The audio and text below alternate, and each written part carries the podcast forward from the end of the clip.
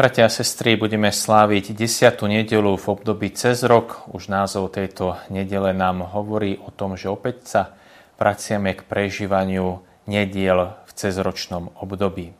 Vypočujeme si Evangelium podľa Marka, 3. kapitolu, 20. až 35. verš.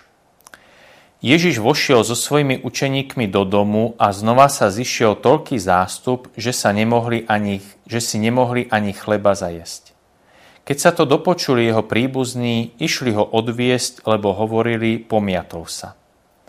Zákonníci, čo prišli z Jeruzalema, hovorili, je posadnutý Belzebulom a mocou kniežaťa zlých duchov vyháňa zlých duchov. On si ich zavolal a hovoril im v podobenstvách. Ako môže Satan vyháňať Satana? Ak sa kráľovstvo vnútorne rozdeli, také kráľovstvo nemôže obstať. A ak sa dom vnútorne rozbije, taký dom nebude môcť obstať. Ak Satan povstane proti sebe samému a je rozdelený, nemôže obstať, ale je s ním koniec. Nik nemôže vniknúť do domu silného človeka a ulúpiť mu veci, kým toho silného nezviaže až potom mu vyplieni dom. Veru hovorím vám, ľuďom sa odpustia všetky hriechy i rúhania, ktorými by sa rúhali.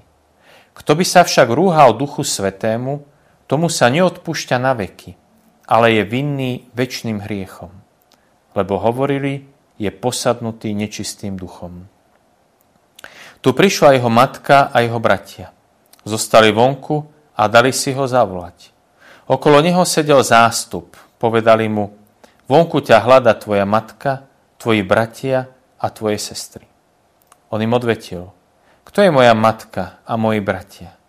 Rozhľadol sa po tých, čo sedeli okolo neho a povedal, hľa moja matka a moji bratia. Lebo kto plní Božiu vôľu, je môj brat i moja sestra i matka. V tomto úrivku Evanília sa stretávame s Markovou obľúbenou rečníckou figúrou, ktorá sa nazýva chianizmus. O čo ide v tejto rečníckej figúre? Rečník začne rozprávať dej jednej udalosti, ktorá je prerušená inou udalosťou a dej tej prvej udalosti sa dokončí potom. Názov tejto rečníckej figúry pochádza z greckého písmena chi, čo je naše písmeno X. A už tvar tohto písmena nám hovorí o tom, že sa nám tu doslova pretinajú dve dejové línie. Marek rečnickú figuru chianizmus použil celkovo vo svojom evaníliu 4 krát a toto je prvýkrát, kedy sa nám táto rečnická figura objavuje.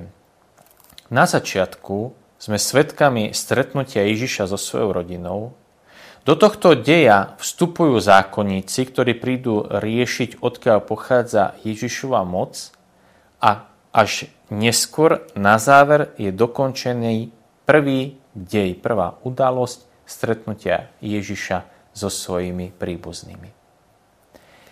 Pán Ježiš sa v tomto momente nachádza v Kafarnaume. Je obklopený veľkým zástupom ľudí. Marek zdôrazňuje toto množstvo ľudí tým, že hovorí, že Ježiš sa nemal ani kedy najesť. Toľko ľudí tam bolo. Zdá sa teda, že Ježiš je úspešný, že je slávny. Toľko ľudí ho obklopuje, toľko ľudí za ním príde.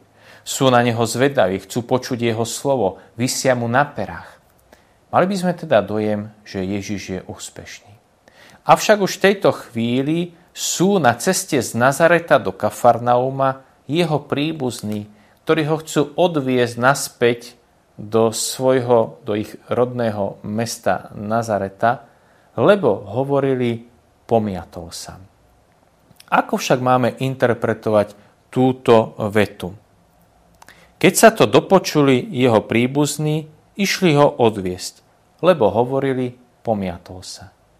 Kto však hovoril, že sa Ježiš pomiatol? Na to prvé počutie vznikne dojem, že to hovorili samotní príbuzní.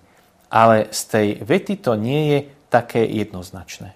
Spokojne môžeme túto vetu interpretovať aj takýmto spôsobom. Keď sa to dopočuli jeho príbuzní, išli ho odviesť. lebo niektorí ľudia hovorili, pomiatol sa. Čiže príbuzní sa dopočuli, počuli reči, ktoré hovorili, že Ježiš sa pomiatol a tak si po neho išli. Išli ho odviesť, čím ho chceli uchrániť aj pred ďalšími rečami, pred urážkami, pred hnevom, potupou a možno až smrťou. Kto sú tí príbuzní? Na záver Evanielia na Marek povie, že to boli jeho bratia, jeho sestry a jeho matka. My si v závere povieme, že to nemuselo byť celkom tak. Zdá sa, že tou matkou v tejto chvíli nie je Mária. Marek nespomína jej meno, ale je tu aj ďalší dôvod. Je nám veľmi ťažké si predstaviť a uveriť tomu, že by samotná Mária, Ježišova matka, uverila tomu, že jej syn sa pomiatol. Predsa však tieto reči tu existujú.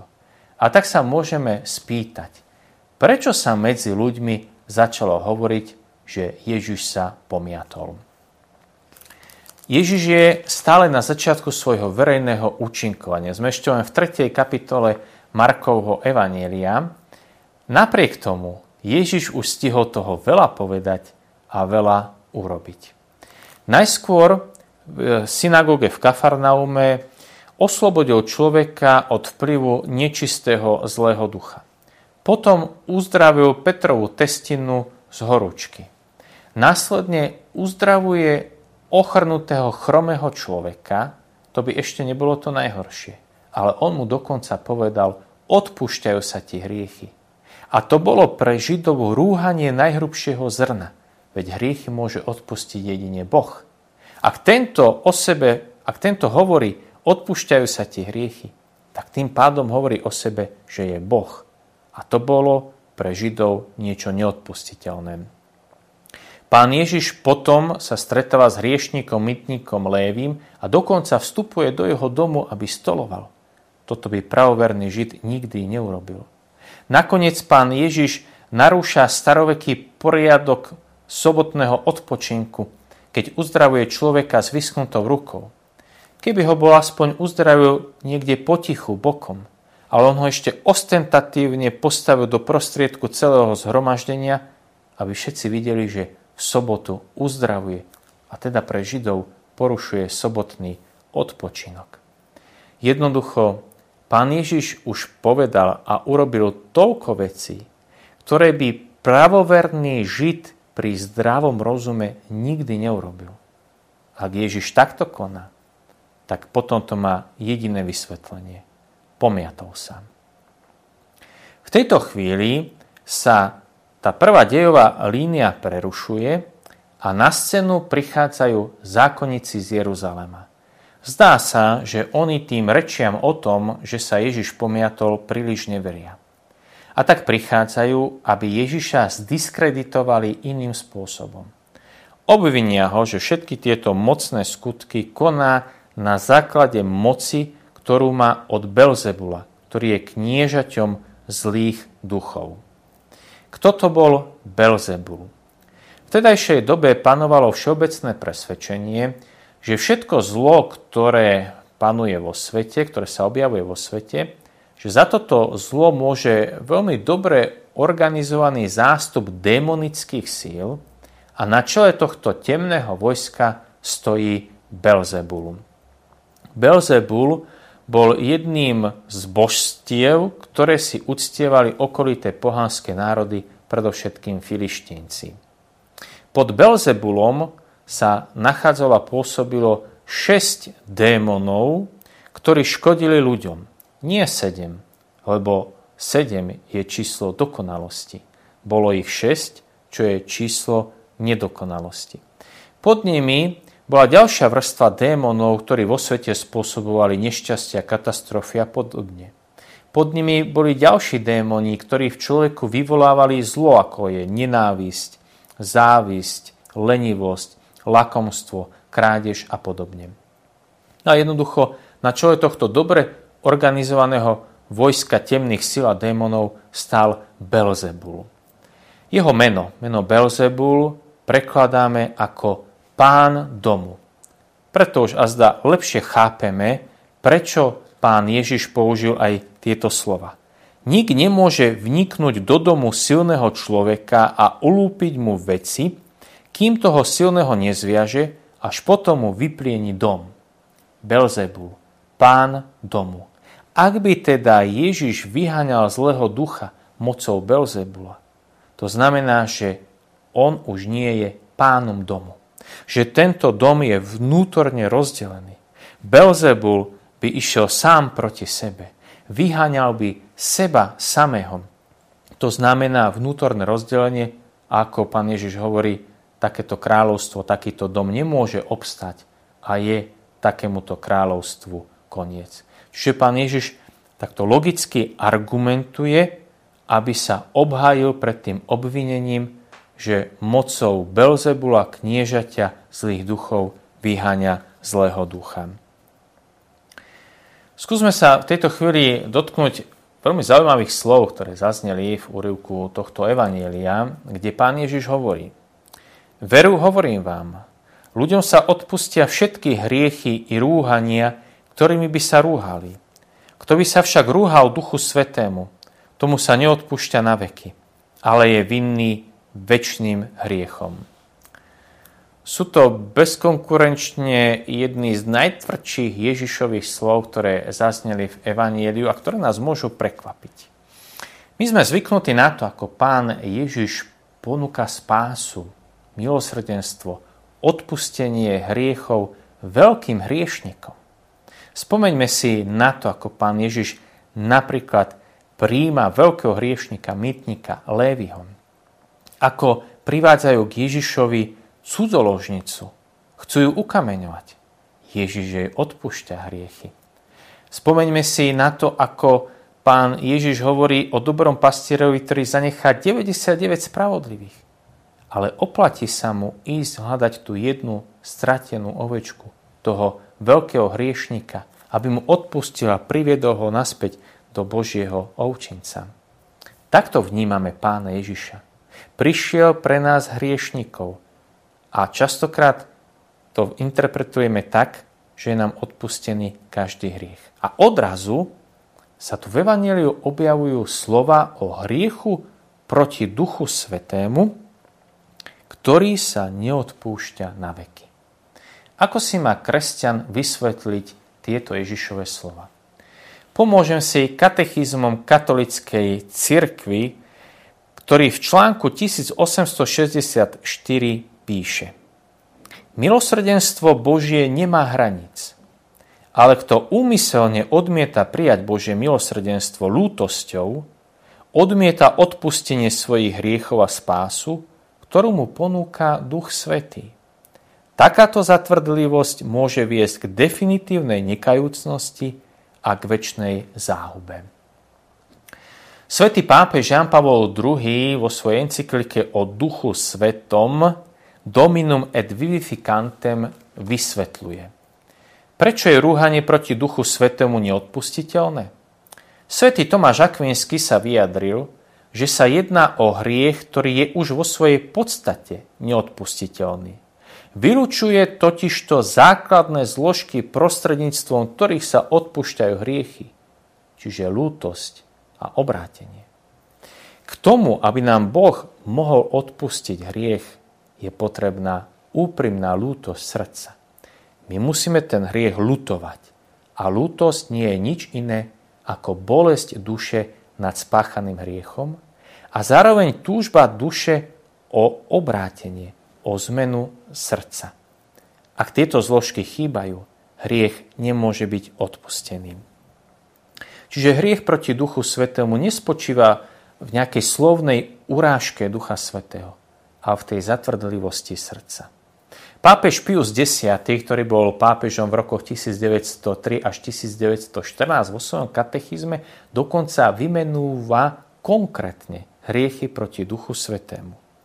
Opovážlivo sa spoliehať na Božie milosrdenstvo. Pochybovať o Božom milosrdenstve a oddať sa zúfalstvu. Odporovať poznanej zjavenej pravde. Závidieť blížnemu Božiu milosť zatvrdiť si srdce proti spasiteľnému napomenutiu, zotrvávať tvrdošíne v nekajúcnosti. Toto sú hriechy, ktoré vedú k väčšnému zatrateniu. Vráťme sa však k nášmu aktuálnemu katechizmu katolickej cirkvi a konkrétne k článku 2091, ktorý hovorí V zúfalstve človek prestáva dúfať, že, že dostane od Boha osobnú spásu, pomoc, aby ju dosiahol, ale, alebo že dostane odpustenie svojich hriechov. Zúfalstvo sa protiví dobrote Boha, jeho spravodlivosti a jeho milosrdenstvu. Je tu predovšetkým reč o hriechu proti nádeji, kedy človek upadne do zúfalstva.